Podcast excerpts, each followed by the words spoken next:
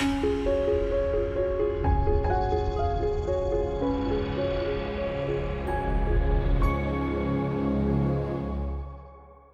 it's Robin Samora with the Fast Marketing Minute.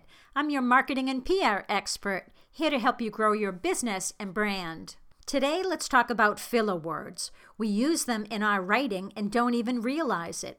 I know I'm just as guilty as the next marketer. It's a blind spot. Now I proof everything I write, then send it to my team for a second look. Here are a few of the worst offenders to avoid in your writing. Some don'ts. Don't use really or very to describe things. Get more detailed. Instead of saying very important, check out an online thesaurus for alternate words like monumental or cornerstone.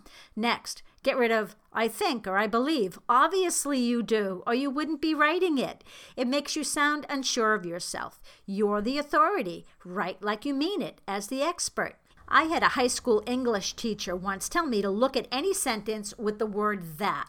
She said to read it without the that, and if it makes sense without it, to take it out. You should also avoid definitives. To say something always or never happens isn't true. Instead, say an event is rare or happens frequently. Better yet, quantify your findings with statements like, it happens 7% of the time. It's more specific and interesting. Writing passively is boring too. When you use words like there or here, be more exact. Instead of saying there's an iguana in the tree, say a big scaly green iguana is in the tree and ready to jump in the pool. Filler words like here and there are muddy content. I put in the iguana because I'm looking at one now and he may be looking for a swim.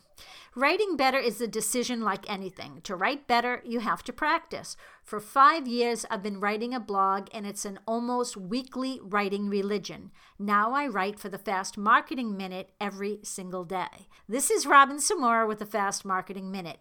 Do you need help with your content? Get in touch at robinsamora.com backslash contact and let's set up a call. Talk tomorrow.